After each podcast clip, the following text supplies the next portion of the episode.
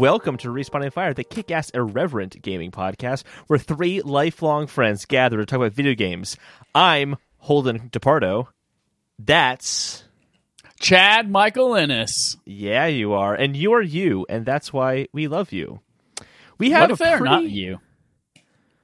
No, they, they are. What if they don't identify as you? they What if they identify as us? It's 2019. Well, all right. Let me let me one more time then. Welcome to Respawn Aim Fire, the Kick-Ass River Gaming Podcast, don't three mean- we have to do lifelong friends. Yes, we do because we have to be all inclusive and do it two Okay. times. Okay. Where three lifelong friends gather to talk about video games.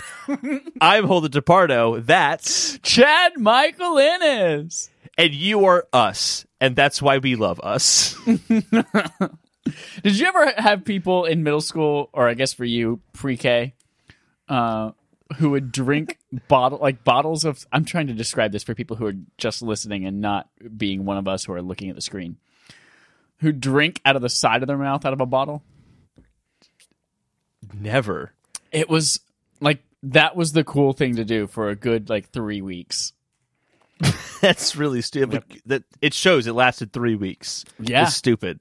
It's stupid. What's not stupid is all the cool stuff we got to talk about this week. What are We're we talking talk about, Holden? Well, first of all, we're talking about the Cyberpunk 2077 gameplay that was shown off. It looks. We'll get to it. We'll get to our impressions. I'm not going to spoil what we think of it yet. Save it Telltale is returning. It's not reopening, as people are saying. It's returning. Uh, it's a different thing altogether. Oh, Um, I'm sorry. Are we post-game- editorializing in our advertisement, or are we waiting till we get to the story to talk about it? Shut up, Chad. I'm introing right now.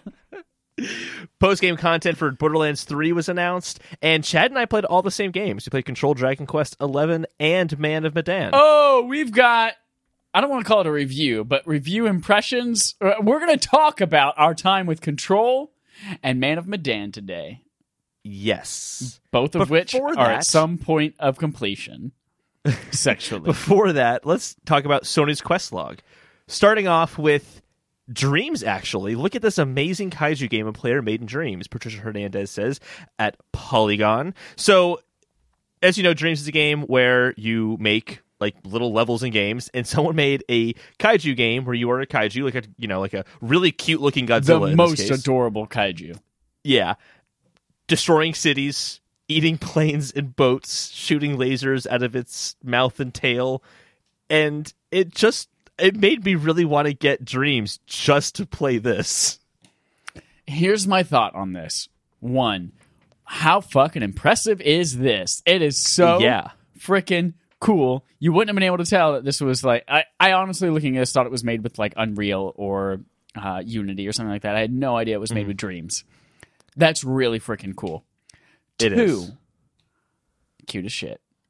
Three, how deep is the gameplay on this game? Probably not very deep at all. Probably just like, oh my god, I'm gonna go run around on this for 35 seconds. Isn't that adorable? He's oh, eating a it's boat, 100% what it is. and it's just gonna be a lot of those 35 second experiences mixed but I want to be able to play as that cute kaiju.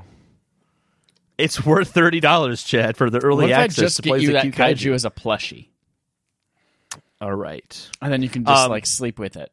Yeah, the Not gameplay sexual. literally the gameplay literally just looked like you destroy buildings, you get points for destroying buildings. That's Yeah. it. I think that's really it. Um, however, what it made me think of, What did it make you think of, Holden?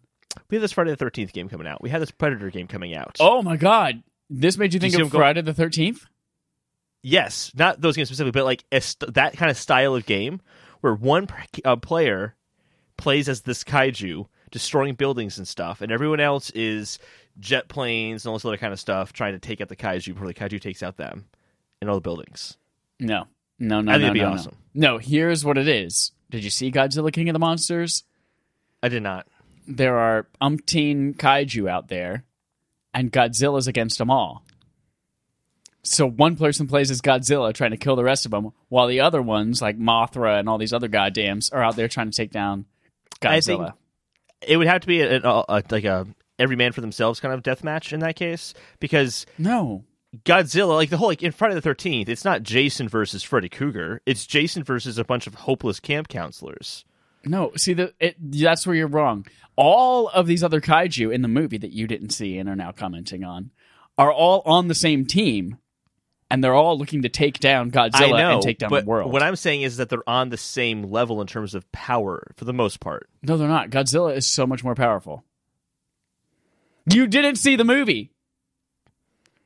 Godzilla that doesn't make rules. sense to me then, because then why has Godzilla been fighting off one on one against these things for the past few decades? It's a movie, Holden. They're all unrelated Oh. and they're all dumb. why isn't the Godzilla movie 100% factual and logical? It doesn't make sense. No, I think that would be super cool though. But when you get that, you also get the benefit of you know everybody plays as a camp counselor in Friday the Thirteenth with very slight differences, but everyone gets a really cool badass monster to play as. Yeah, Albeit you could be in a Godzilla. helicopter or a fighter jet. You could be, all right, I'm going to risk it. I'm going to go on this top of this building and shoot bazookas down at them. No, you know how many games we have where you could be a helicopter or a fighter jet? Too many But games. How many games do we have against where you could be Mothra? None games. God's, there's a Godzilla game. It's a fighting Godzilla. You cannot be. Mothra in it though. Yes, you can. You cannot. You were I'm saying sure that confidently. Oh, and there you go. And then you just lost confidence. No, you're not. You can't. Looking at, we're looking it up. We're looking Look it up. Lick on my balls. It's a callback. Godzilla fighting game roster. Look it up. Up, up on fire. Oh, oh, oh, Destroy all monsters melee.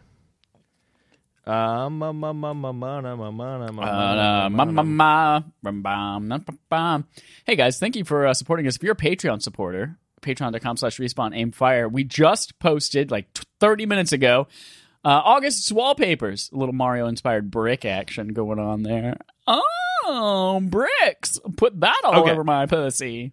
So Mothra is not one of the playable characters, Oh, but extras oh, include that's all we need to power-up know. That's orbs all we which need to provide know. additional That's all we health, need to know. That's all we energy, need to know. Unlock a finishing move or summon Mothra for an airstrike. So No. Mothra is in the game, but No. you're not playing That is that's like saying, "Oh my God, Lucario." Oh wait, no, that is what's a stupid. Okay, Oh, you're wrong. You're wrong. That's like saying Ooh. Goldeen is in Smash Bros. No, Goldeen's not in Smash Bros. You can throw a Pokeball and it goes Goldeen, Goldeen, Goldeen, Goldeen, Goldeen, but you can't play as Goldeen. You get to play as Mothra in this I imaginary say game I was that right. you made I up that it's I not one of the better. playable characters, but Mothra is a summon. No, that's it. Doesn't count. That doesn't count. You don't get to play as Mothra.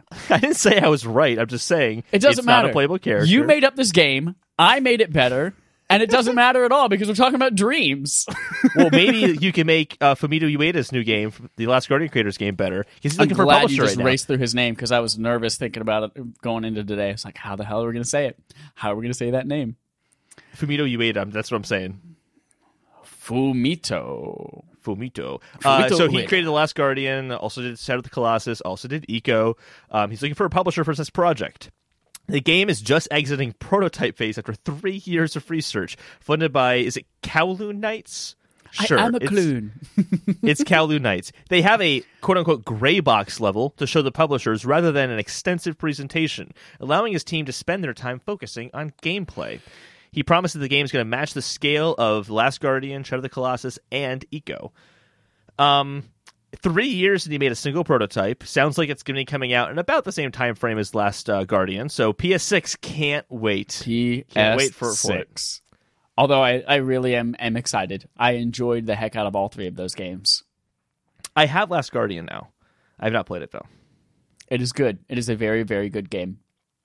And I've anyone heard. who says otherwise is a fucking liar. Come fight me. I'll summon Mothra. And lastly, there's going to be no PlayStation press conference at TGS 2019. Owen uh, S. Good at Polygon says they will have a live show from its booth, which will feature gameplay from Nioh, Final Fantasy VII Remake, Call of Duty Modern Warfare, some other stuff, like kind of smaller titles as well. Um, but they're not going to have like a presentation. TGS. PlayStation experience better be dope as hell. I feel like they haven't had a TGS. I feel like TGS press conferences are not always a guaranteed thing for a lot No, of but they have a history of showing off some big stuff. Well, though, yeah, they know they've had a history of showing off some of some stuff there. They have. yeah, They're a Japanese company. Tokyo's close to them. They yeah. support their communities. But I feel like it's not a like that. every single year. PlayStation showing up to TGS. Can't wait to fucking see what No, they're I, doing. I I think you're right. I just I guess what I was wondering is I don't think they were were they at Paris Games Week? Uh, that has not happened yet this year. It hasn't okay, that hasn't happened yet.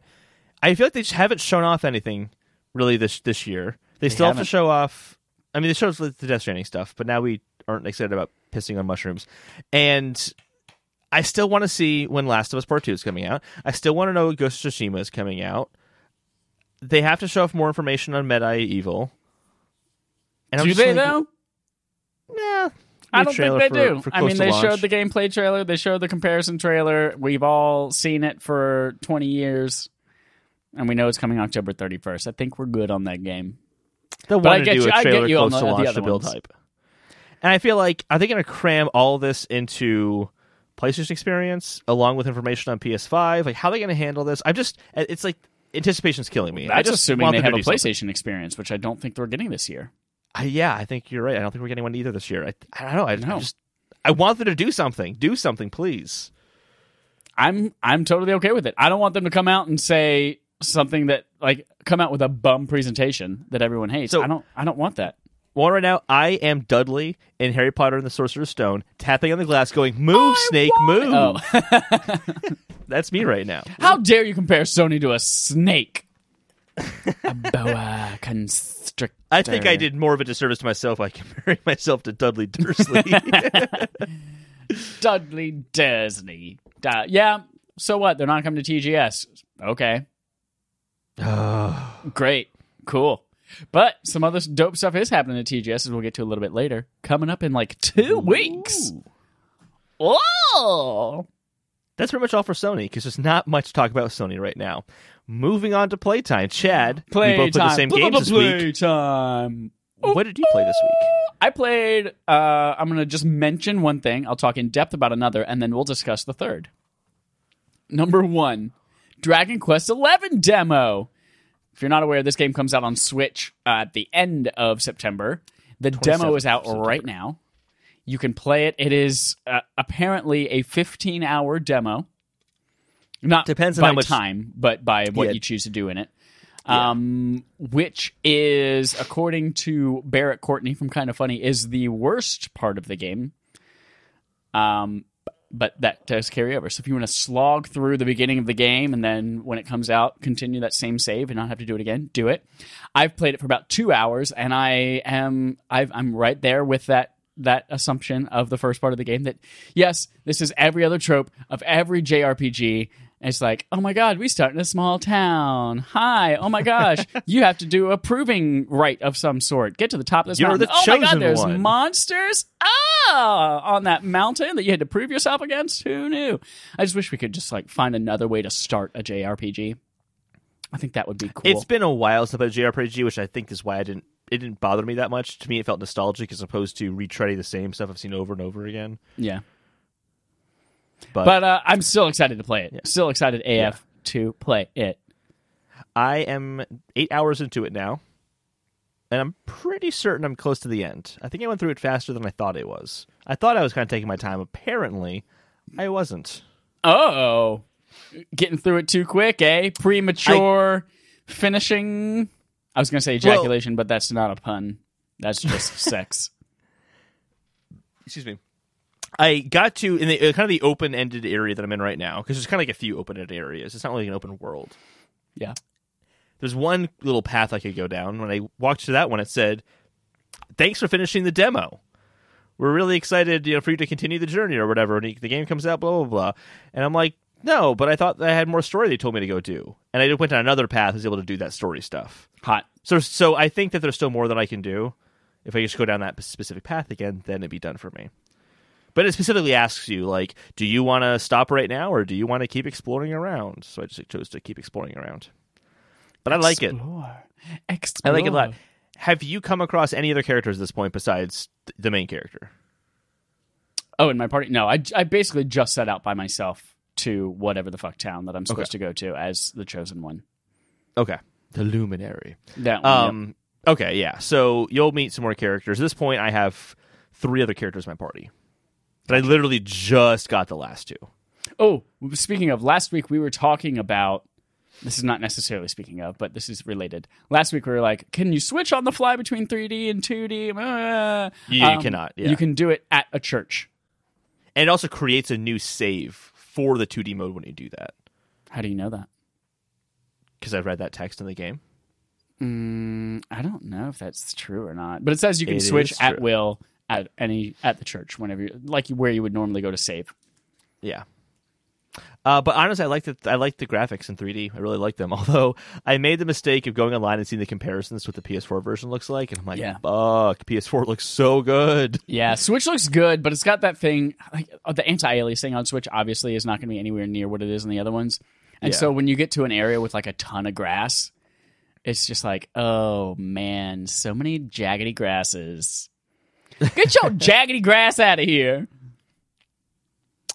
Still really liking it though. Oh, also, um, last week I was uncertain uh, if moving around the battlefield in combat did anything at all. Mhm. It does nothing. It does Yeah. absolutely nothing. You mentioned that, And and I matter of tried it, fact- nothing happened. You can switch it to a classic mode where you literally just stand in a line and go back and forth like usual. which I But you got to make a I'm new going to save do. file. What was that? But you got to make a new save file. Just Not kidding. You don't. I just made that up right now. It is very easy. I've died once, and it's because I only made the arrogant choice to say, I'm not going to use a health potion yet. I don't have to. and it was stupid of me. It was my own stupidity got me killed. Now I know just keep healing yourself. Yeah, I feel It's like a that's really easy game. I feel like that's JRPGs. It's really, really easy, and then about two thirds of the way through the game, difficulty goes whoop, and you're like, "Fuck! I should have been grinding this whole time. I'm screwed." Maybe that'll happen. Maybe. I just did a big boss encounter, and You fought Big Boss from Metal Gear I Solid. big boss, yeah. And Oh still wasn't God. that hard. But again, it wasn't super far in the game quite yet.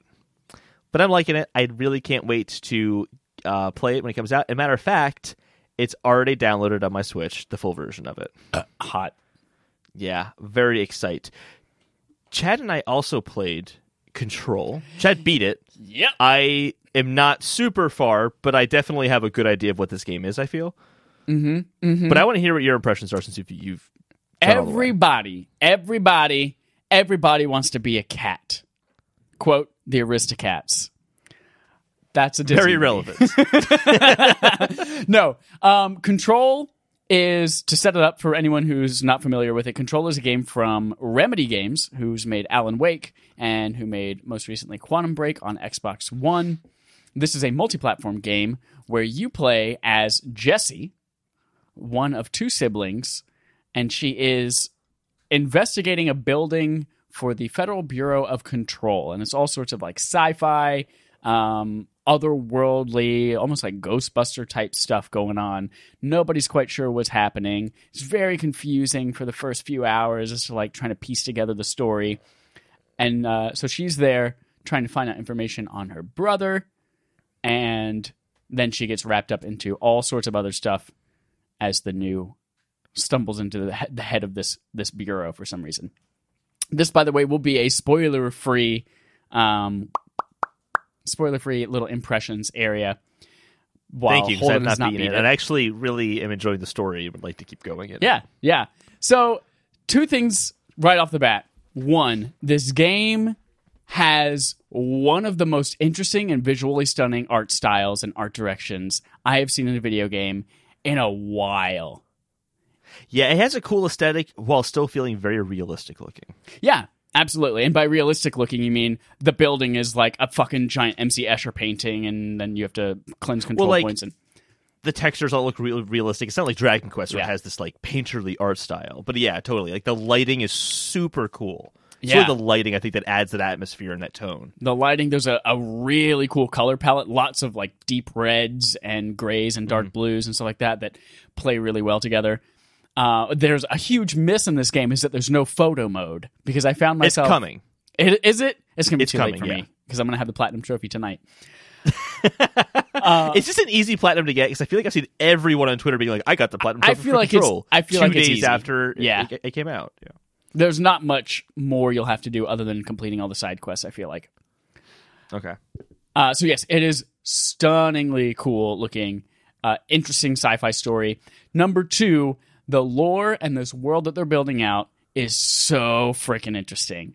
There are hundreds, hundreds of documents and research and videos and audio recordings that you can find throughout the thing. And I listened and I sat there and read every single one of them I came across on the spot It's the first game I've ever done that with. I usually just kind of ignore that stuff usually, unless it's when I we have to read for story reasons. I'm so happy game- to hear that. Yeah, and this one I'm just like, oh wait, there's a little. I see a little dot over there on that table. I bet it's something that I can read. I can't wait to go over there and read it. And oh, she's she's blocking her meetings. She's blocking. Why does she want to block her meetings? I don't know. I also I love so one thing about you know you mentioned in Doom that you didn't read any of the shit about it, but I was like, oh my god, I found this so fascinating. And as I was going mm-hmm. through this, about halfway through the game, I'm like, oh, I bet Holden's not reading any of this stuff, and he's not getting any of the enjoyment that I'm getting from this. so I'm glad to hear that you were reading it. Uh, I think what makes it though is that in Doom it's like, oh, the primary thing in this game is shoot demons. And this it's what's going on in this world. I don't really know, but this might tell me more about what's going on in this world, so I should probably read it. Yeah. It's the mystery of the game that leads me to want to read the things.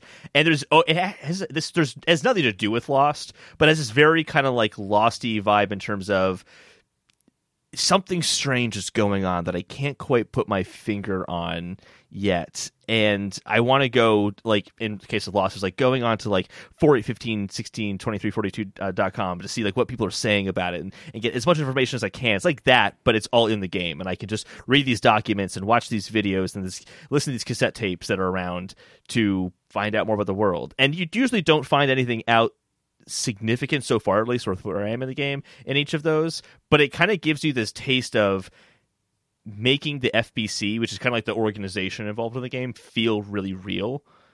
Mhm. And that just makes me want to keep going. There's a really cool character to the FBC, I think. Yeah, FBC, the Federal Bureau of Control, uh, Yeah. which you stumble into leading as the director. Um, these these logs, kind of logs, research, all these whatever you, the whole thing, all Mm-hmm. the stuff you find, kind of remind me a lot of what you would find in Resident Evil. As you're going through and Yeah. like reading research notes and like journal entries of people, and they're like, I "Went into work today, and so and so was acting really weird," and then like, "Oh my god, the dogs are turning rabid. What's going on?" And then you just like, as you go and you read more successive notes, you're like seeing the journey of them transforming into a zombie. Um, this obviously is not about zombies per se, but it is about really cool sci-fi stuff. In fact, I was thinking about how to describe this game and AWEs, which are altered world events, uh, which I'll talk about in a second, and the altered objects and objects of power. Is like, how do you talk about this without sounding so stupid? And that's kind of what I was going to the whole Lost thing, where it's like you would be like, say anything about Lost that happens in seasons like two through the end, and it's like, that sounds really dumb. I'm not going to watch that show. right right because i was thinking Yeah. about it and i'm trying to describe there are there are objects of power and there are altered items. I think they're uh, ais whatever the ai stands for. And it's like they're everyday things that you Yeah, would it's like, oh, in your it's home like a, it's a horse in the carousel or something like that. or exactly carousel horse. There's a a fucking plastic christmas tree. There's a rubber duck. There's a bass like the bass the singing mouth bass that you hang on the wall and it sings give me back that fillet of fish. But it just flies around the room spouting devil nonsense and cussing at you. Like it reminds me of trying to tell someone your nightmare which is very terrifying and serious to you when you're having it. And then I go, oh my God, Holden, listen to this nightmare I had. I was in my living room, but the living room was actually like the playground at school. And there was this chicken in the corner. And then suddenly I get close to the chicken because it's calling out my name, but my name was Stacy in the dream. So it's calling out Stacy. And as I approach the chicken, it actually turns into my dad from third grade. And we were at, so you just sound ridiculous as you're talking about it Yeah. but it, while you're playing it in the game, you're not like, oh my god, a rubber duck, a flying around bass uh, all over the. It, it's actually like serious in the game, and you take it seriously, which is so cool, but also funny. This must have been really hard to pitch, like get the whole team on board. Yeah.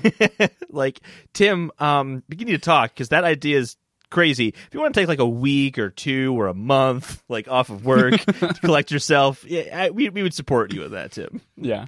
So Um, part of my favorite thing about all this stuff that you're finding and reading about is I'm hoping every single time, oh, I hope I get to learn about another stupid object and what it did and why it ended up here. Because each one kind of tells you this is why this object was possessed or taken over by the hiss, which we'll get to in a second. Uh, it, why it was taken over. This is what it was doing to people, and then this is why we found it and brought it to the FBC.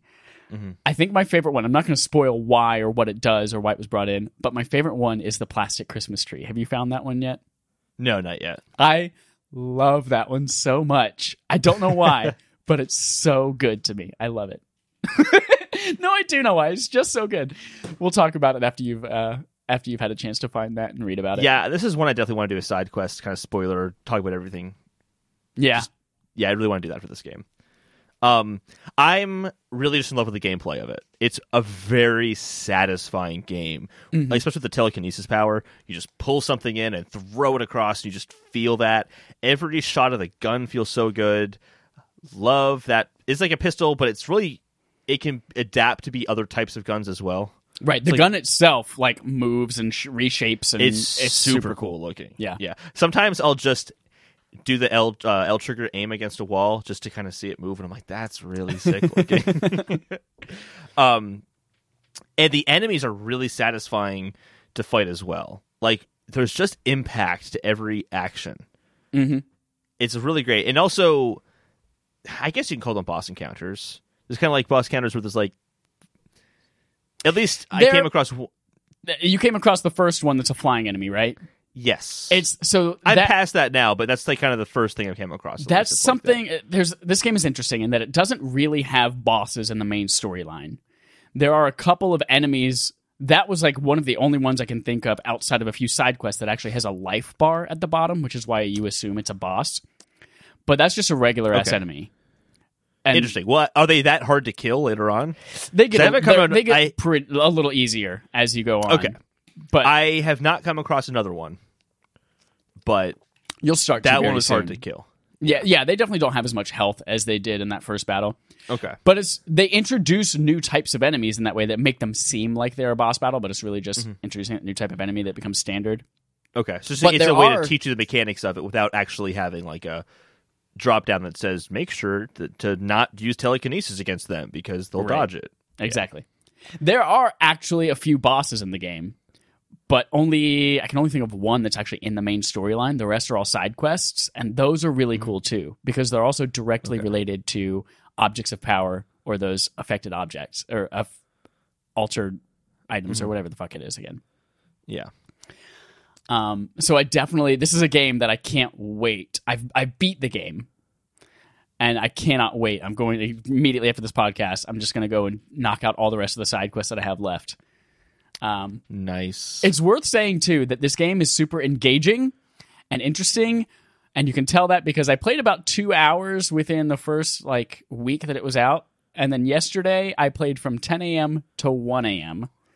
Holy crap. I only broke to get lunch and dinner, and then I came right back to it. Wow. So I I think that's the longest straight gaming session I've ever played in my life. It is really engaging. It is. It is. Part of it, of course, was I wanted to make sure I have it beaten before today so we could talk about it. But also, I- did not mind playing that much straight through either. It was so cool. Um, I want to talk a little bit about how the a little bit of the atmosphere and the the story a bit. The um, the hiss, which is something you're introduced right off the bat, no spoilers. The hiss um, is a, a really interesting kind of like overarching enemy that you're fighting against. It's like this sound that's possessing people.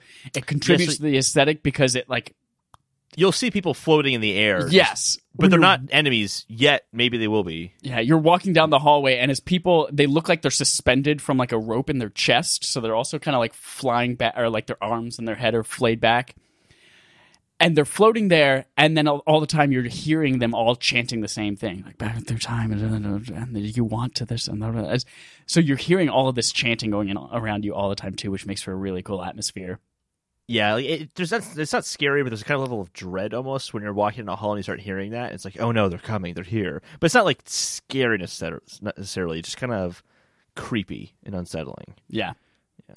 And then part of what I find so great about the story and the gameplay in general is that it's it's accessible because it's simple, Yeah, but not in a bad way. They- like when you're talking about the story, there are three or four major characters that you meet and you have extensive interactions with them throughout the game. There are really interesting people like the janitor is one of the yeah. The fucking janitor's really funny. one of the fucking most interesting characters that I can't wait to learn more about. Um Don't understand half of what he's saying. No, uh, at first I was like, should I turn on subtitles? And then you can hear in her inner monologue, and then with conversations with other people, they're like, oh, nobody understands what the fuck he's saying. I like that. Well, it's funny. It's when I first started playing the game. Uh, the painters are coming in, in the house right now. They've been doing stuff, and this one guy had like the radio going on upstairs while he was painting, and I'm like, oh, I can't hear what this guy is saying. I feel like I'm missing out on something. and it was till they left, and I'm like, oh, my next interaction with him, I'm like, I just don't know what he's saying because I don't know what he's saying because you're not supposed to know what he's saying. Yep. Yep. Yeah. So I think that simplicity also carries over to the gameplay as well. We talked about you know you have one gun that can switch forms to up to five different guns. You have like depending on how many side quests you do and how much you hunt down, you have six powers I think that you can have. Um, and each one can upgrade a couple of things about them a certain times, uh, certain ways. And then your guns, really, you can slightly upgrade them and add mods to them, but nothing is so extensive or deep that it feels overwhelming or that it takes more than 30 seconds to a minute to understand how that mechanic works. And I think that keeps you in the game. It keeps you constantly progressing in a way that is super engaging and not intimidating at all. So I love that it it does have that satisfying combat. It has that satisfying feel without being really complex. Yeah. I do feel like it's worth mentioning the performance. Absolutely. God, do I wish this game came out a month later. Yes. Um, it never did. It's like Breath of the Wild when it came out. It, it has some frame issues, but it doesn't detract from the experience. I would say that about The overall experience. two thirds of the way through the game, when you start to encounter more enemies at once, Yeah. there are times when it chugs down to like five frames a second. Ooh. and I'm playing on a PS4 Pro, um, and it chugs down to like five frames a second, and it is it is distracting to say the least. It doesn't. At least you're you got farther in the game than I did by a lot. Um, it doesn't feel like it only lasts a, like a moment. It feels like, Yeah, and then it kind of stops. it do- it does Uh, yeah. So when, especially later in the game too, it is when you're fighting. It's basically for about thirty seconds. It'll be that low until you've cleared out some of the enemies, and it'll be back up. But especially early in the game, yeah, it's it's not super long lasting and it's occasional. In fact, as I was going through it, I was starting to think to myself, I was like, well, how often is this really happening? Is this something I can recommend? Is it like something that happens once every 20 minutes or so? I found that it happened every single time I cleared a mission. My game video would just freeze for a good 10 seconds, but the audio would continue. Um, I also noticed that sometimes if you were to like pause one of the videos that's playing in game, like one of the like the real movies, yeah. it oddly would start to have some performance issues there. And I'm like, this should be the most basic thing to do. It's a file that exists on the PS4's hard drive, and it's literally Yeah. just playing a video file. So there are throughout the game there are a bunch of live action video clips recorded, which I think is a cool thing they do not only for those clips but also throughout the game. They kind of blend live action in an interesting way. But there are a lot of live action video clips, and not a single one did I watch without having some kind of hiccup in it, where it would Yeah. stutter, or again the video would freeze but the audio would keep going. And uh, you're right; it's it's literally just playing, pressing. Play, it's not rendering anything in real time. It's just, especially if you're watching it, you have two options. You can watch it in the environment if it's like projecting onto a screen or something like that, or you can watch it in your menu. Yeah. But when even when you're watching it in the environment, they've fixed your perspective on it. So they don't have to render Yep. it moving with you moving. And I don't understand why that gets so framey and hiccupy. Um, side note about those videos, have you found any of the the threshold kids videos? yes. The fucking creepy ass They're so weird weird. ass puppets. They're so weird. Oh my god. I want I want simultaneously a full length series on Netflix of those things and also I never want to see them again and I want everything to be burned that ever existed with them in it. so fucking creepy.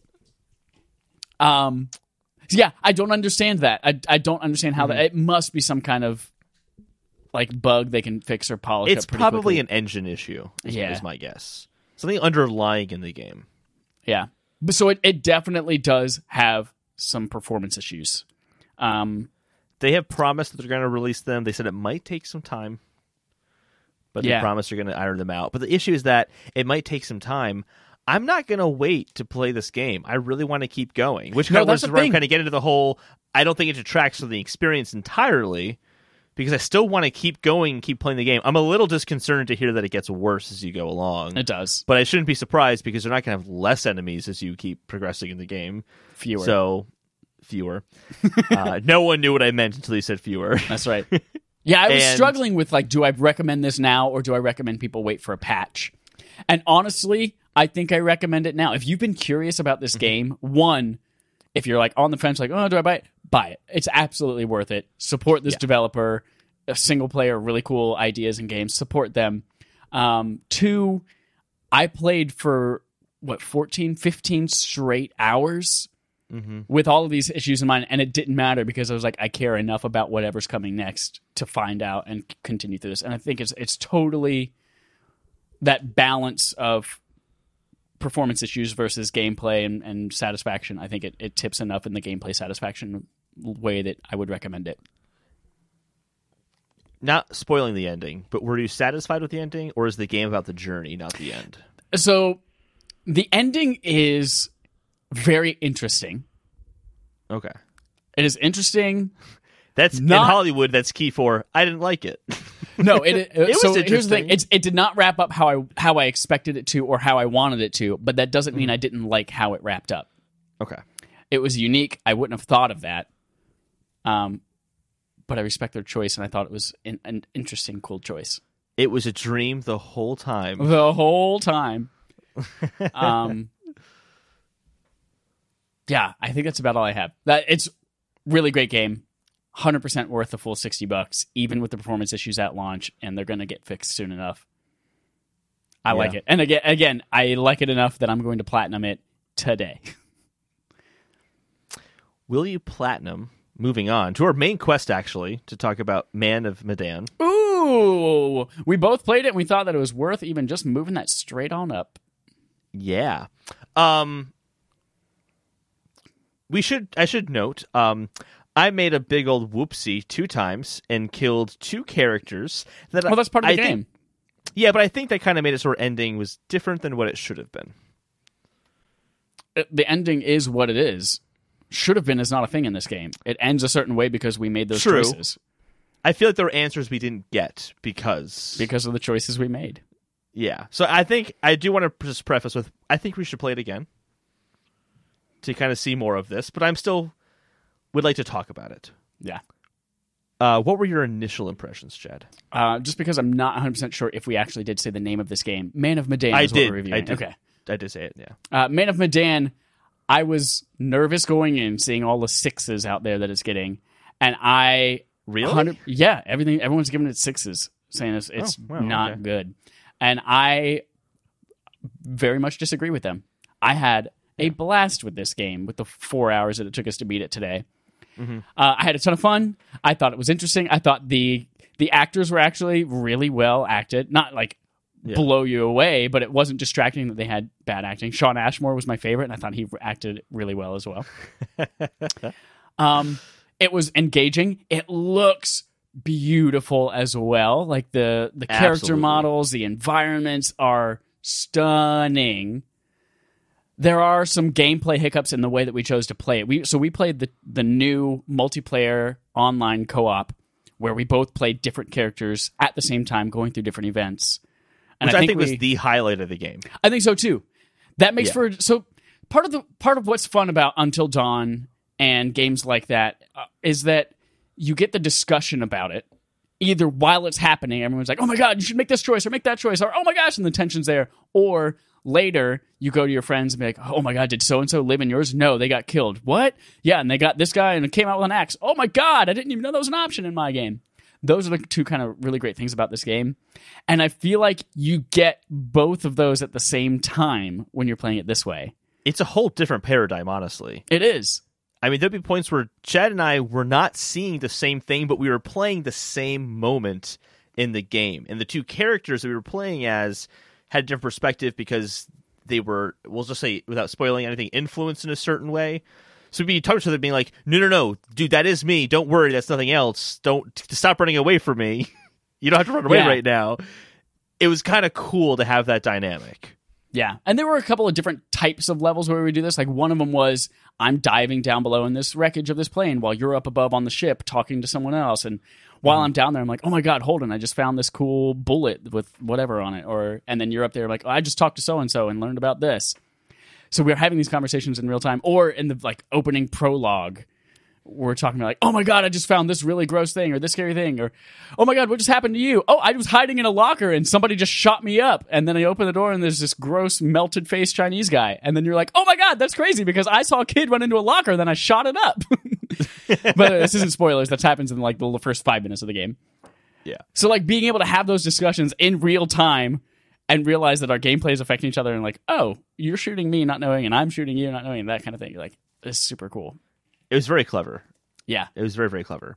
I do feel like, in comparison to Until Dawn, at the end of Until Dawn, I knew what the complete story was and everything was going on. And leaving Man of Medan, I do feel like I missed out on some things and that I want to go back and explore different options to see if I can learn more about what happened on this ship.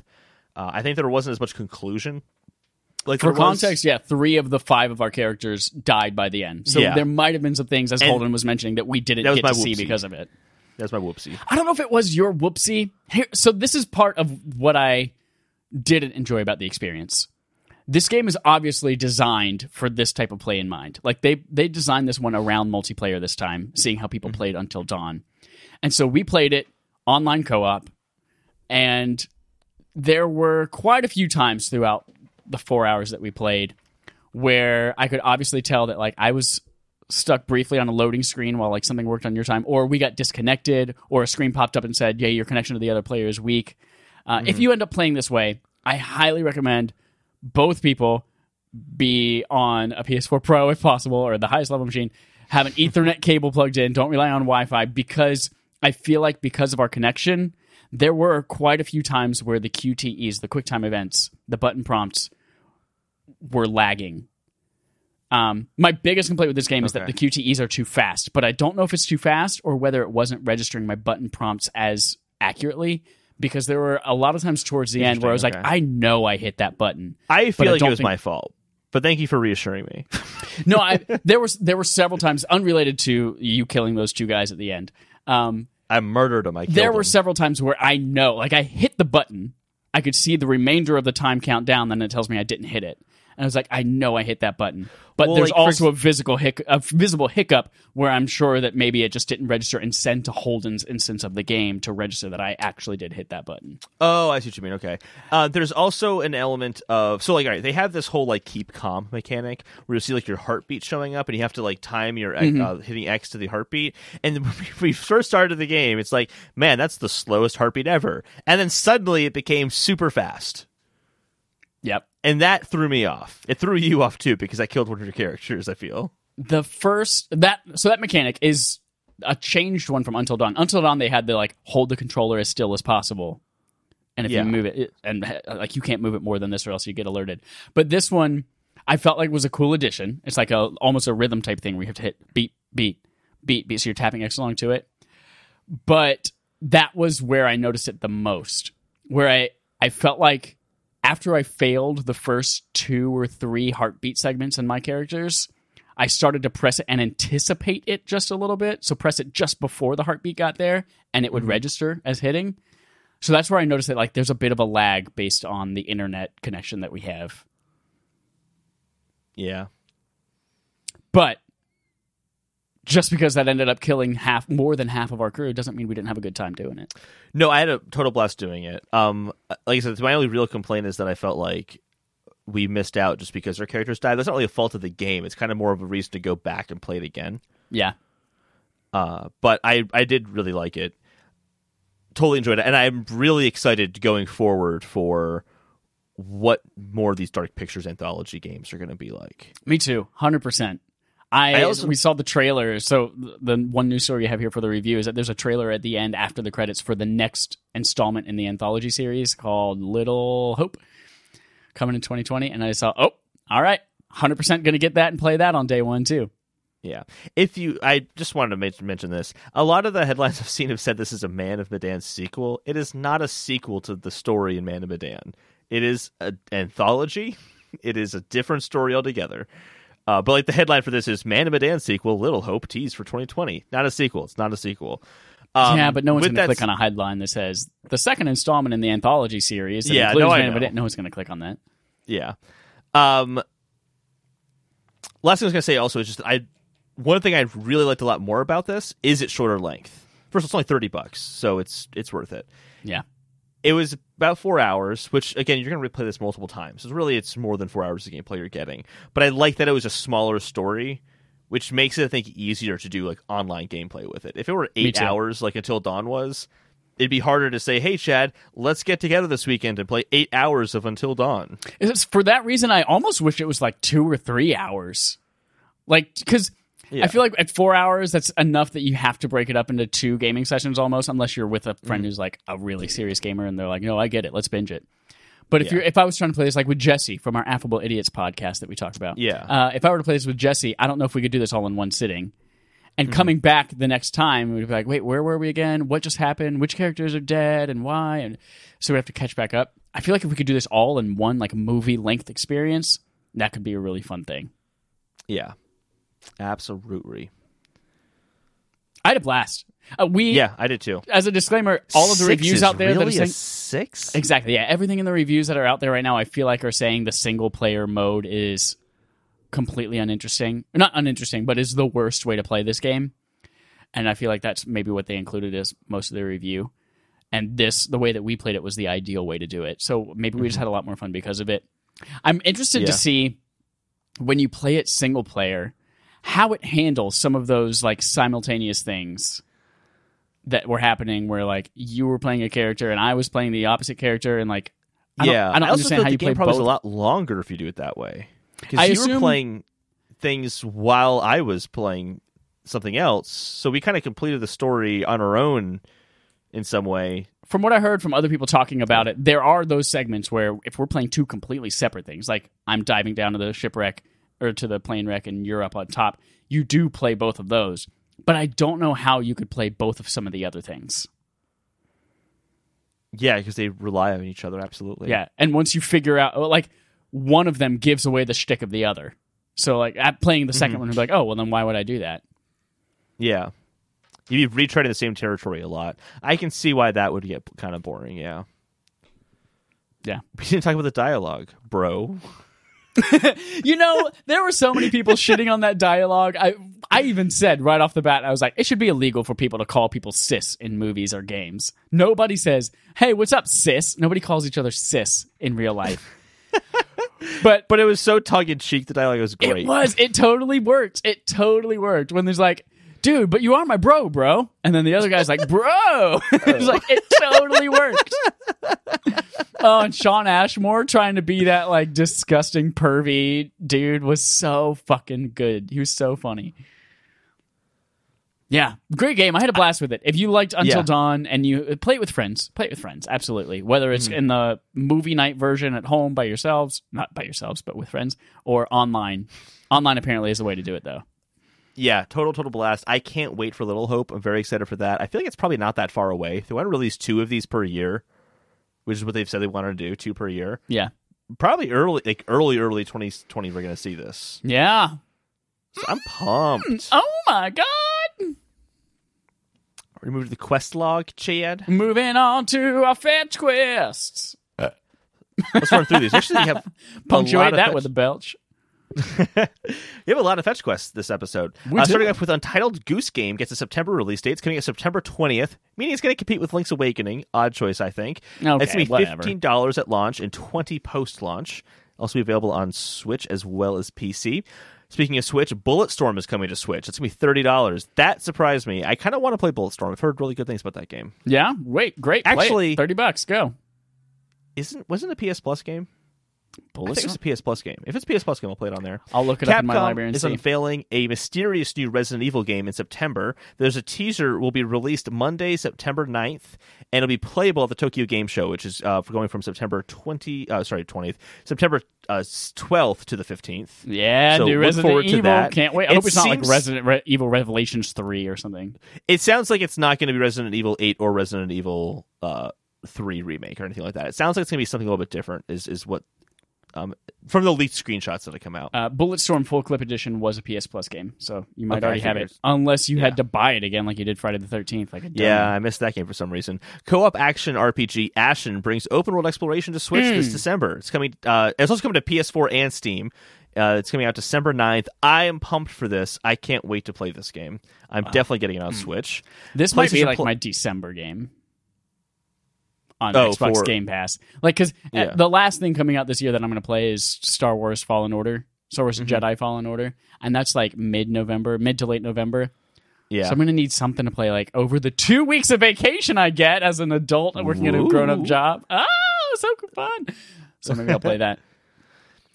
PlayStation Plus games for September are fucking sick. Batman, Batman Arkham Knight, and Darksiders 3. Two games where I'm like, if I could get that for free, I'd definitely play them. Yeah, not bad, not bad. I'll play That's the first selection. thirty minutes of Darksiders three one day at two years from now. and Batman Arkham Knight, I had a good time with that. I hope they patch I've out never the played it tanks. before, but I've heard good things. You never played Batman Arkham? Have you played any of the Arkham series? nope. What? Not one of them. What? Haven't played them. Okay, when when you get an Xbox, Batman mm-hmm. Arkham Asylum and Arkham City are both on Xbox Game Pass, so you can play those for free, and then you can play this for free. There you go. You got the whole collection. All right.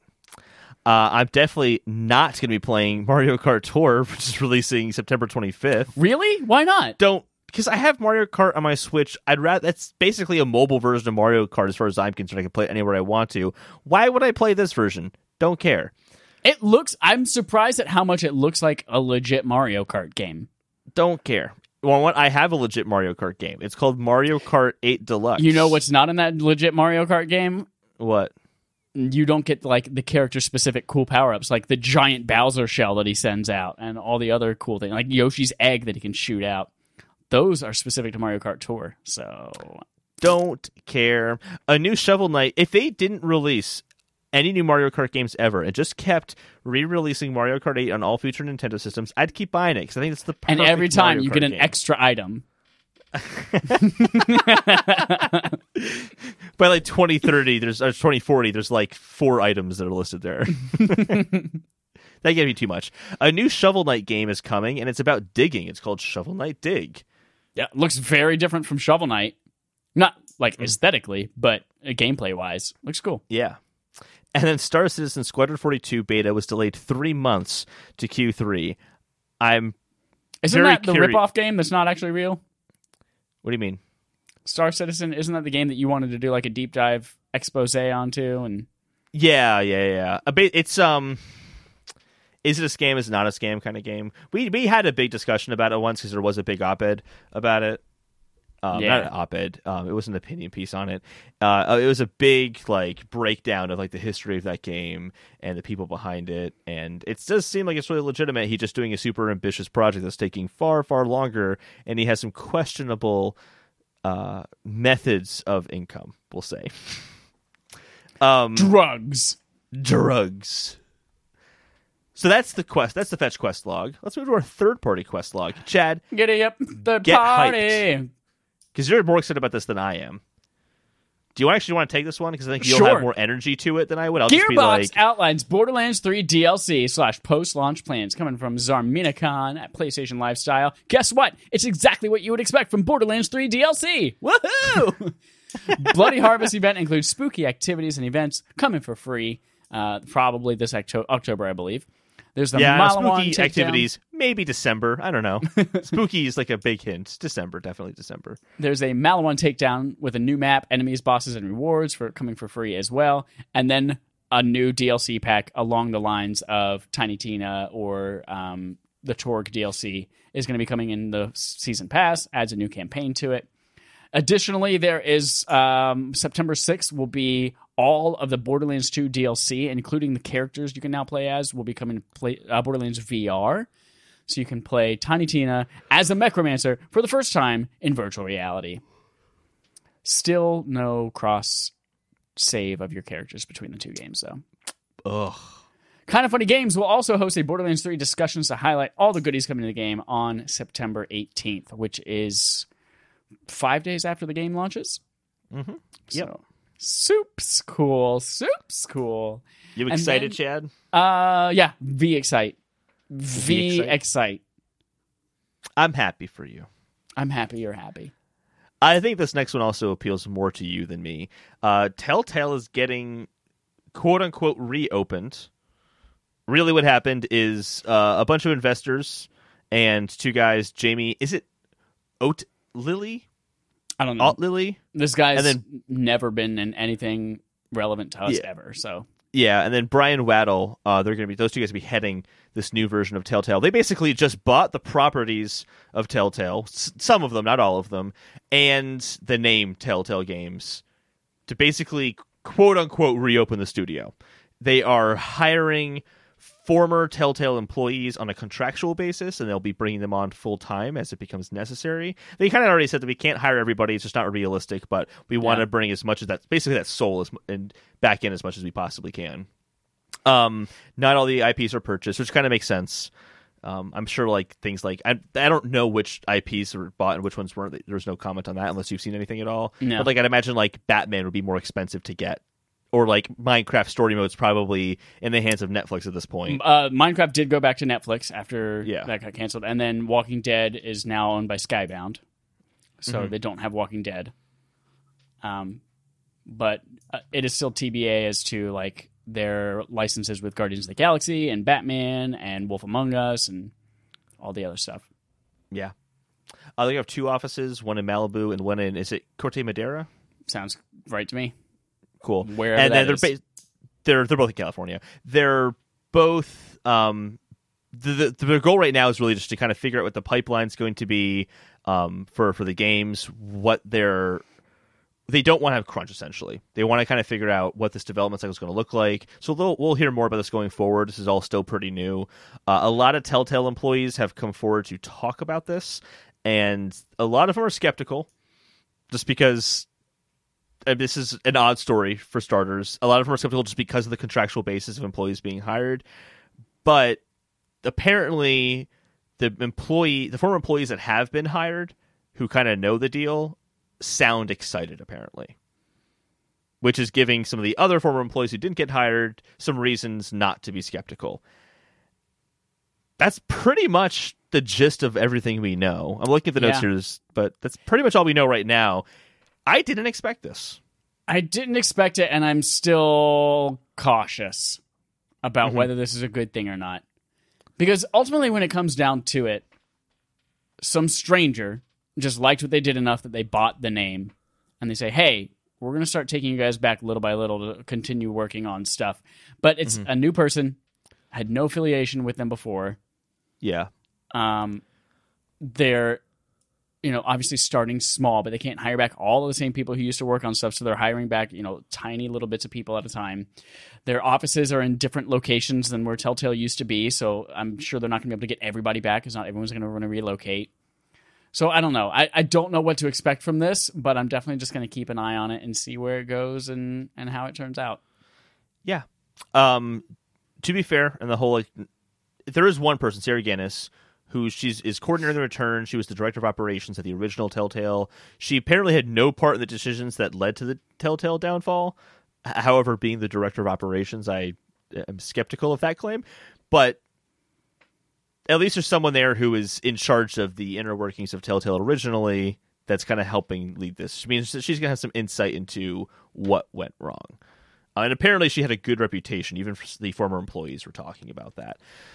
I'm gonna be optimistic about this, just because I feel like they wouldn't have done this if they didn't like and respect what Telltale was trying to do. Yeah. Um, and they had this concerted effort of like no crunch. That was a big issue, a huge issue at Telltale. So it's really good to hear that they are out of the gate saying, "Hey, having a healthy work environment is a priority for us. That's good." Um, but we'll kind of see. I mean, can they get? I, I mean, I just to be clear was never really a big fan of the Telltale games. They never really spoke to me that much. But a lot of people really liked them, and a lot of people liked that soul that Telltale games had. And if they need to recapture that soul, I think is the biggest thing. They need to recapture that heart. And maybe just build a new engine while you're at it. Oh my god, that's why I never played those games. Just It's like fucking the do main it from reason the why I never beginning. played them. They probably will, I'd imagine, and I bet it's going to be a while before we hear anything else. Yeah. Um, also, kind of a side tangent. It's not really related to this, but it is at the same time. The Borderlands 3 writer wants to pen Tales from the Borderlands Season 2. The lead writer, Sam Winkler, claims he inserted some winks and nods to Tales from the Borderlands and Borderlands 3 that he would love to pick up where Tales um, for the Borderlands Season 1 left off. props to Sam Winkler for just seeing Telltale being revived in the news and being like, y'all, I'm going to turn my own stuff into a news story because I want to get on that team. So he's like, hey, you know that guy who's writing for Borderlands 3? I also want to write for you. So props for him for taking that and, and using it. Boom, boom, boom. Boom, boom, boom, boom. Want you in my room. And then we get to a spot that I think Holden's going to jizz all over his eyelashes about. There's a new Yeah. gameplay demo for Cyberpunk, Cyberpunk, Cyberpunk 2077. Cybertunk. Cybertrunk of the car. Showcases deep dive look into gameplay mechanics, Night City Pacifica, and much more from Jordan Biazzo at Game Ranks. This was perfect. Just because they gave me more information, but I still don't really feel like anything was spoiled for me. I just kind of learned a little bit more about the world, learned a little bit about the game mechanics behind the scenes, and I'm just so so so so excited. I cannot wait for this game to come out. I only have one minor nitpick about the the demo. I think they I'll call get those that out of the nips way. for short. Yeah, I have one little nip about the uh, about the uh, the little not really demo they showed up, a little like highlight reel they showed. Um, I want to get that out of the way, and we'll talk about all the positive, amazing things. Uh, I think the Keanu Reeves character, Johnny Silverhands, looks like a PS2 character in this demo. I didn't think he looked that great. Outside of that, um, it wasn't even that bad. I'll, I'll say PS3, early PS3 character. But man, man, this looks cool. Basically, the entire purpose of this was to show off a specific area of the world called Pacifica, which is basically an area that was starting to become a really big uh, um, part of Night City, but then investment was pulled out and it kind of just economically went down the drain and now it's crime infested, it's very dangerous. They specifically say in the demo, you might not want to walk through this area. You might want to drive through it, and if you're feeling lucky, if you're feeling strong, maybe go to the markets to find some weapons there because there's going to be some good weapons there. But it is run by two uh, uh, um, gangs called Voodoo, uh, the Voodoo the Boys. Voodoo Boys and the Animals, and they are in competition with each other for this region essentially. And then they, without telling you that much, kind of showed you a mission involving the dynamic between those two, those two gangs, and how a net runner, which is basically like a hacker, a stealth hacker, approaches it versus um, what do they call it? It was just like a strong man, basically, like just a strong character going. It was in. um yeah was the name uh, something solo hero solo solo hero or something like that. something along those lines. Yeah. The word solo was in it. I remember because I'm like, wait, aren't they both one player? And I was like, oh wait, no, maybe it's like Han Solo. I hope it's So not like Han Solo. So what I liked about this was just first of all, just seeing some more of the UI in this game. That UI is so good looking. It's perfect for the aesthetic they're going for. You think I so? love it. I love it. I felt yeah. like it was distracting. Oh, I loved it. Why did you find it distracting? I felt like there was so much going on, and the the text was so tiny. Well, I think a lot of the texts are not even supposed to read. Like there's like one where Exactly. you're hacking in. If I'm not supposed to read it, don't put it on my screen. That's distracting. But it's kind of part of the. But it adds to the cyberpunk aesthetic of like all. The, it's like in the Matrix. It's like saying, "Oh my gosh, all these little codes running by the Matrix in the background, and I can't read any of it. It's so distracting." no, it's not like that at all. It is like that though, because No. they're both cyberpunk. not like that at all. and so I, I love that the the just seeing more of the UI is really cool to me. It was really cool though seeing both the levels play out differently for each character. Yeah, it was vastly different between the two options. Vastly, like the the strong character can literally go to a door that's locked and just if they're strong enough, rip it open. that's so badass. I want to do that so bad. But if you're the hacker, you could like remotely hack people or something like that. Or you like there was one guy who's like lifting weights, and they say everything in the world is hackable, including that that weight system he's using over there. So you hack the system, drops the weight that's on his neck, stealthily took him out, and like little things like that where I'm like, holy shit, the possibilities for this game are off the chain. Off the chain. No I longer connected to the chain. It's like the chomp from Super Mario got off of its chain is chasing you through the level. Yeah, it's everywhere. Um, those are my initial impressions. We might go a little bit deeper. What were, what were your thoughts? I, think you're less excited than I am. every time they release something for this game, I shift to a different direction on it. Like I feel like every trailer comes out, I go from E3, um, I'm okay excited. on this, and then I was like, oh shit, yeah, I'm actually really pumped for this game. And I feel like it's every time they show story related stuff, I get really hard And then every time it's just like more gameplay related things. I was like, oh, this looks like okay, it could be every other game. Or I'm just like not as interested, or it, it looks too much to me, or something like that. But every time it's story related, I'm like, yes, I'm super in. And I'm like, oh wait, but my day to day is going to be regular, normal ass stuff. Um, so I was not as high on this trailer because I feel like it was more on the gameplay side. I and that I don't disagree with you. and I would just say, have you seen a world like this before in a game? Well, let me finish my impressions. Okay, fine, Chad. And that- I'm just too excited. Stop talking. You're talking bad about it. I'm censoring you. and and that both of these look like they're going to be. I, I feel like we've seen the hacking stuff in a lesser form, but still uh, similar to it in Deus Ex. We've seen it in Watch Dogs, and then we've seen obviously the brute force stuff and shooting people hardcore in just about every other first person game. Um, so I feel like either of those two ways, it's going to be. It's not anything revolutionary to me as it feels like they're trying to make it seem. It's just going to be a little bit it's what we've already seen plus one a little bit. Mhm. Um, I also feel like there's way too much uh, customization and ways that you could do things that I'm like, how do I how do I just play the game? I just want to choose a couple of things that work for me and play the game. And there's so many other things it looks like to choose from that I'm going to be overwhelmed by choice. And the whole time I'm going to be like, did I pick the wrong skill? Am I going to do it? Is that something that I should have done? Am I doing this right? And then you go back to something like control, and it's like you have six skills to choose from. Like three of them are essential, and you can power them up if you want, other or you can stay strong as fuck. Like that's the kind of simplicity I love in a game. But then you get to the I- story stuff and the world, and I'm like, oh shit, all of this looks really, really cool, and I'm super interested in how that's going to play out, and those character relationships, and what these gangs do. And then I'm like, but then I actually got to play the game. and I've got to use the same old stuff, and then I've got to actually like drive all over town, and it's going to be like GTA. I feel like where there's just like so much going on, and so much of it is inconsequential to things that I actually care about. I'm I'm just so nervous and, and anxious about it. No, I, I totally, totally see where you're coming from on it. And I get that vibe too, where I was watching this going, you know, this really is just an RPG. However, it's more open than any RPG feels like it's ever really been before in terms of how dynamic it can get. And I feel like it's really just high, high, high attention to detail that I'm excited about. Yeah. It's not necessarily because I it's a revolutionary gaming experience. And I talked about this before uh, a while ago where it's it's like Cyberpunk's not going to be replicated because it's not like a system that they're replicating. You can't replicate a high level of polish unless you just invest a ridiculous amount of money and time like they're able to do into making a game like this. So like I, I agree with you completely. This isn't like you know um like when Metal Gear Solid came out and it made a whole new genre of like stealth games that we really hadn't seen before. It's not like that. It's just, hey, you really haven't had a cyberpunk world that's this involved before.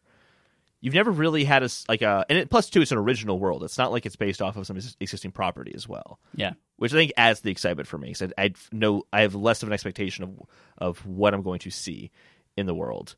Um, but I think the the the choice is what excites me because it's it's supposed to be more like a pen and paper game. It's supposed to feel like more like a Dungeons and Dragons where you go on this quest, the game is the dungeon master, and you get to make whatever choice you want when you're approaching that level. And that is really unique.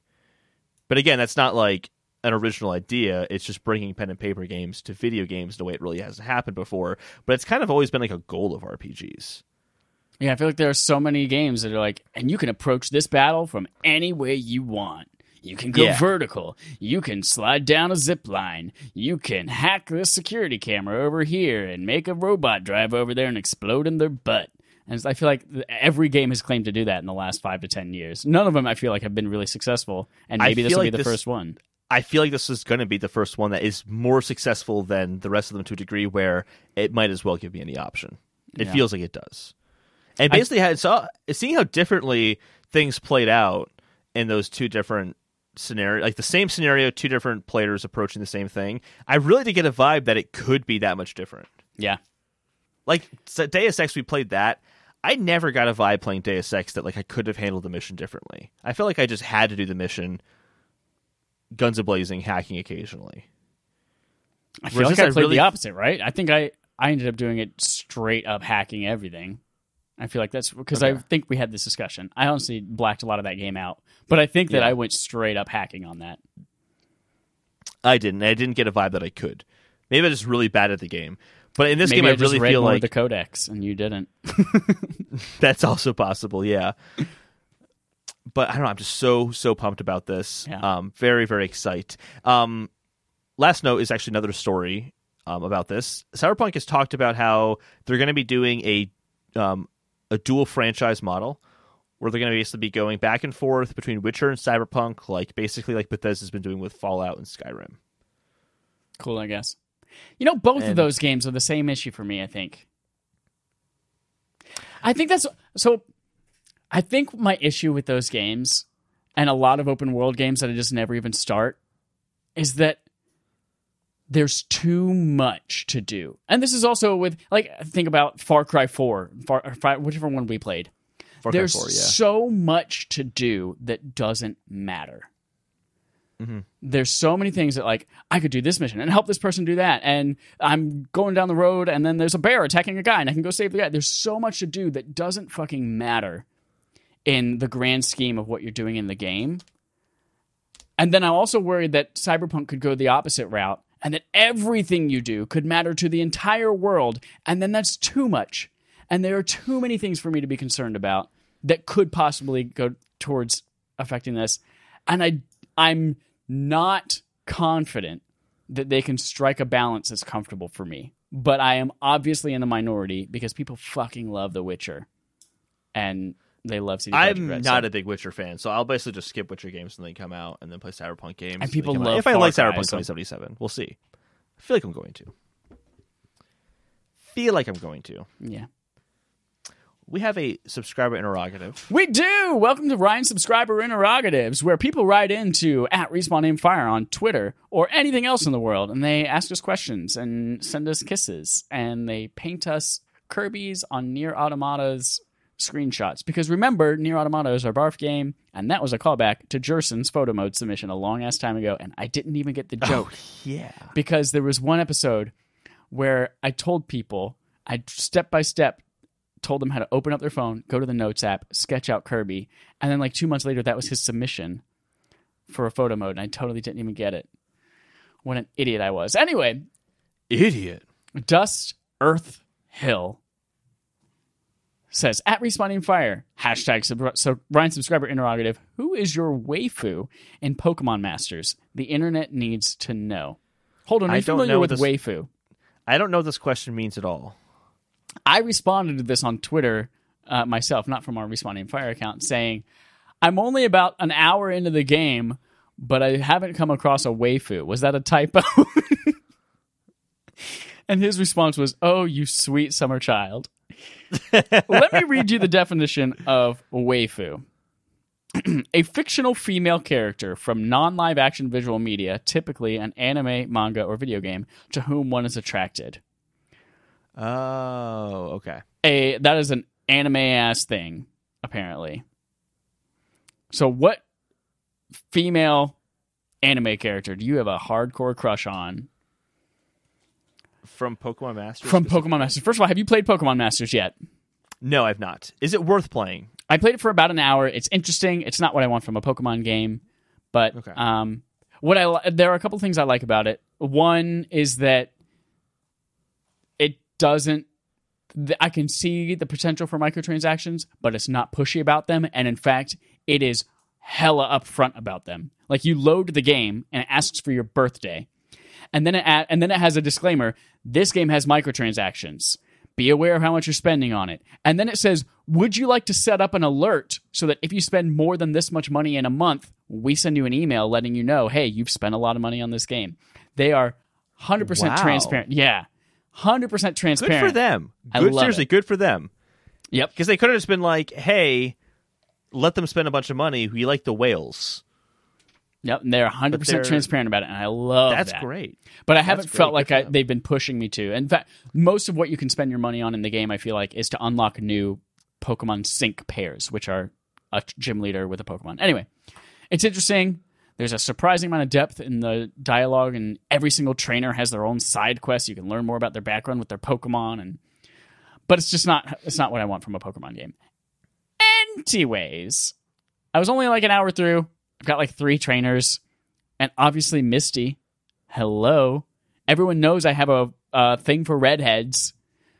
Someone else, I don't remember who it was, but someone Redheads in are my, pretty great. someone in my life, I said They're just so rare.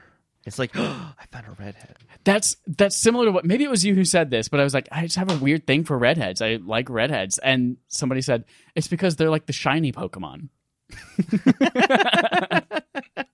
I wouldn't have put it that way, but I do agree with the sentiment. Somebody said that. I don't remember who it was, but uh, yeah, that's exactly what it's like. So yeah, I've- Misty, duh, Dust.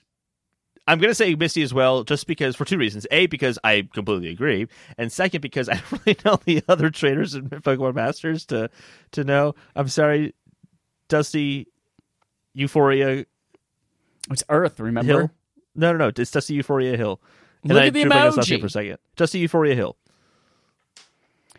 Well, thank you for writing in, and Dusty, Epilepsy Hill. Epilepsy Euphoria is so much nicer than epilepsy. Epilepsy is not mean. How dare you shame people with a, a condition that they have no control over? But Euphoria is way nicer. Oh my god! That's would you like rather saying- have euphoria like or saying- epilepsy? It's not nicer. It's just different. That's like saying if I called someone brown-eyed, you're like, "Oh my god, that's so awful" because they don't have It's not light, the same beautiful, thing. attractive-looking eyes. Everyone you- has okay, beautiful eyes. It doesn't if matter. If you were to say, "Do you want brown eyes or green eyes?" Like, well, that's a subjective thing. If I were like, "Do you want epilepsy or euphoria?" Uh, I don't know. It's a trade-off. It's a it's a thing that you possess that you have no control over, and that shouldn't have a value judgment associated with it. So Holden, shame on you. I disagree. Shame you on know you're wrong. You disagree? You think that we should put a value judgment on people with epilepsy? I'm not saying If you're going through Tinder and somebody has epilepsy in their epilepsy. profile, you're I'm not gonna saying the swipe on 'em? concept of epilepsy and the concept of euphoria. Which one, right now? Which one, if you had to pick one, would you rather have? It's not asking which one you would rather have. It's asking which label is associated with you, and it's not good or bad either way. It's just a But thing that is. To our knowledge, we don't know if Dusty Euphoria Hill has either or not. I We're don't. just giving him a middle name. and I don't judge him for either one if he does or doesn't. okay. I'm Moving on curious. to Game on Game Dusty, Show. what would you rather be called? Dusty Euphoria Hill or Dusty Epilepsy Hill? you don't I'm have to answer know. that because your medical history is yours and yours only. It's not about your medical history, Dusty. It's about an arbitrary middle name we decided to give you Nope. because it has the letter E in it. Game on Game Show. The game on a game show called Game On. We play a game on a game show. Game, game, game, game, game, game, game. I've got a game, new game, thing game, I want to try out tonight. It might not work. It might be boring. It requires a lot of creativity. this is So not we're gonna gonna be we're gonna see hate- how this I hate goes. being creative on the spot without knowing what it is ahead of time. Get out of here. Thank you. Okay. Um, so this is a game called Michelle's Branching Storylines. Why is it called Michelle's? because Michelle Branch. Who's Michelle Branch? You're everywhere to me. When I Oh, see, okay. Close I'm my aware of that eyes, it's you I see. First of all, also, when I close my eyes, it's you I see. How does the University of Illinois at Chicago not adopt that as their theme song? You're everywhere to me, and when I close my eyes, it's you I see. How do they not have that as their school's official song? hundred percent. One hundred percent. So this is a game where we introduce branching narratives into games that don't have them, and then try to figure out what would happen if if that choice were made in the game. So this actually stemmed from us playing Man of Medan today, and I was like, what if other games, if we like accidentally forgot to hit a button press and something happened, like how would the rest of the game play out if this thing never happened?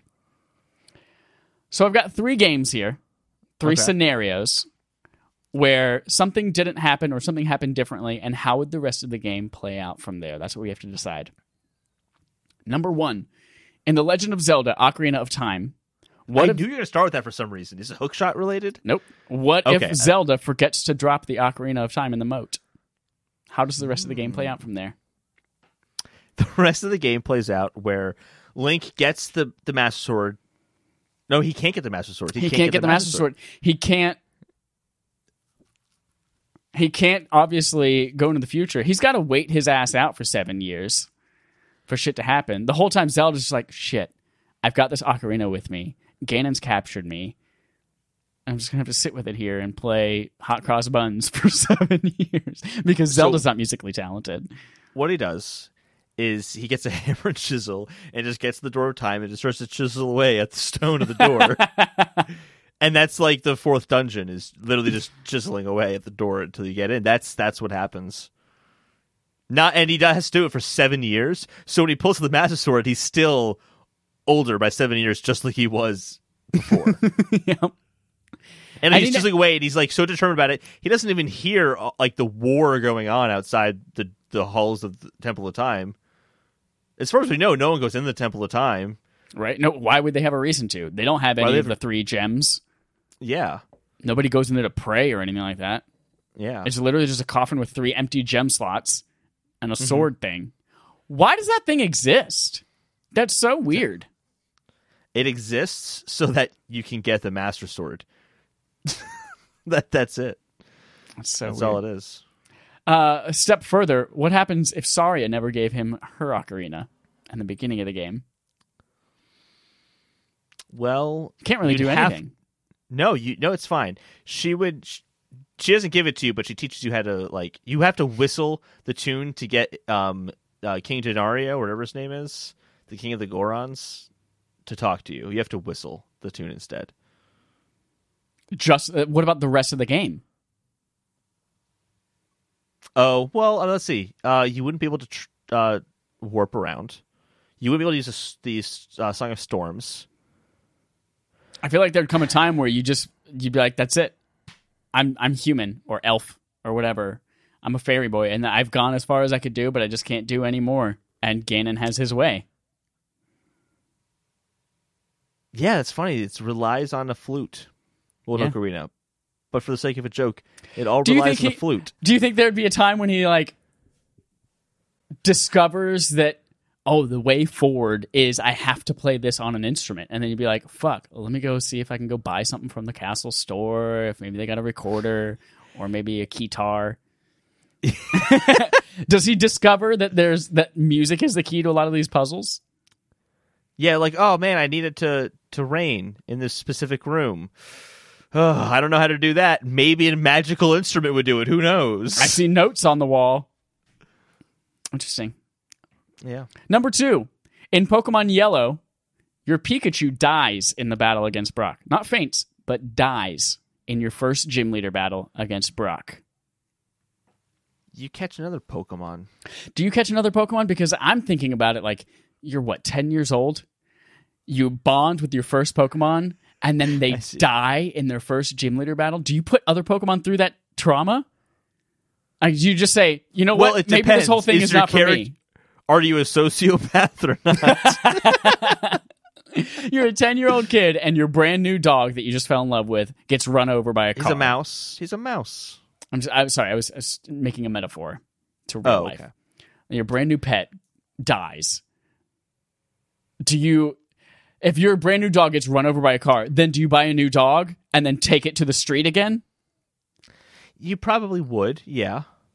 Or do you just say, you know what? We're going to build a So- fence to keep him from going to the street. And then you say, we're not going to go battle gym leaders anymore. We'll just So have a Pokemon and have fun. The beginning of Pokemon, you know, like the beginning of Pokemon games are like a little overlong sometimes. It's like, okay, I get it, I know how to catch a Pokeball, right? Yeah. Well, like in this one, you get all the way over there, Pikachu dies, then you cry and you go home to your mom. She hires a therapist for you. You have to spend a few, like, you know, uh, maybe like a few years just talking to the therapist, doing soup, stupid button prompts like the yes, no, or like dot, dot, dot responses and stuff like you get in Pokemon games. And then eventually, like, you're 12 years old now, you feel better. You get another Pikachu, you try again. But you need to level up more this time. yeah. And you also don't use an electric Pokemon against an Onix. Yeah, which is stupid. You learn the lesson. And that's what the therapist really tells you is, well, what the fuck did you expect? Right? Let me tell you about basic Pokemon types. Bitch. Guess you shouldn't have watched the anime where Pikachu does this giant ass thunderbolt and kills Onix anyway. No, it doesn't work. It literally does no damage. Interesting. And Don't you know, stop if, trying. if he- what are you crazy? if he just stupid? gives up and he's like, you know what, I'm going to be like that Shorts kid, the bug trainer, and just go be on a route. I have my Pokemon, my three Pokemon, and we'll just battle occasionally with passersby. And I'm not going to go on this thing to be the best in the world. He's not going to conquer Team Rocket. He's not going to go figure out the mysteries of the Silph Co. He, all of this stuff is not going to happen just because his Pikachu died. It depends if he has goes to therapy or not. His therapy uh, therapist whips him into shape. Teaches Number- him use a water type, use a wa- or get the Butterfree. Level up your Caterpie till it becomes a Butterfree. I know the Metapod is worthless. I know it is. Trust me, just throw it out in a battle, take it back in, then use your beloved Pikachu to fight. but if you evolve it from a Caterpie, it's got tackle. Then it's not worthless. That's true. That's true. Got tackle, string shot, and harden. That's right. I forgot about that. Yeah, yeah, bruv. Number Metapod's three. still pretty useless. It is useless. In Super Mario Bros., the princess actually was in the first castle.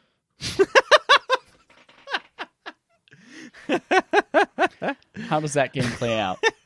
Because we still know Bowser kidnapped her.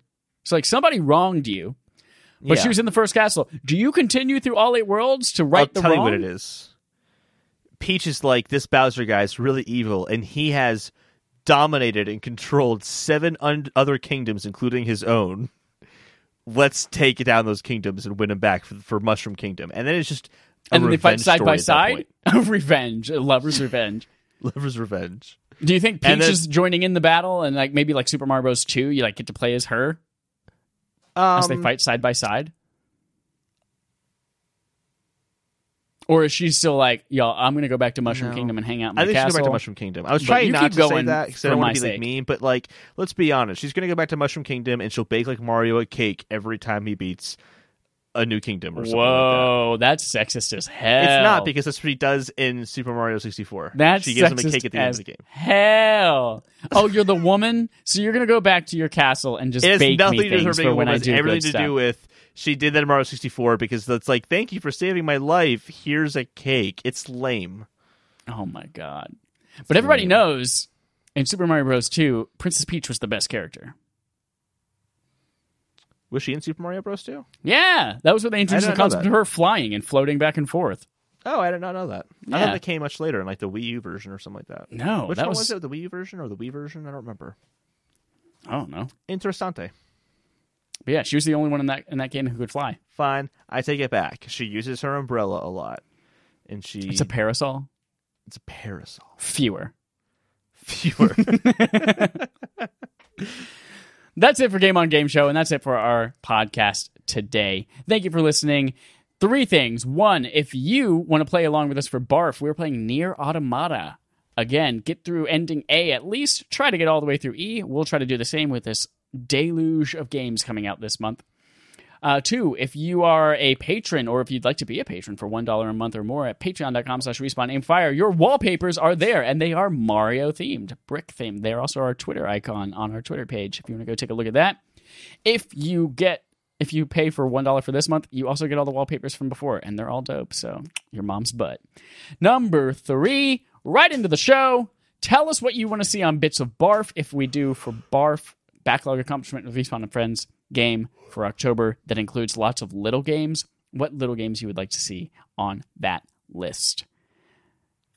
Thank you, everyone. I'm curious why this is there, but I'll say it. Thanks. And now for how we always end the show at Matt from Rhode Island.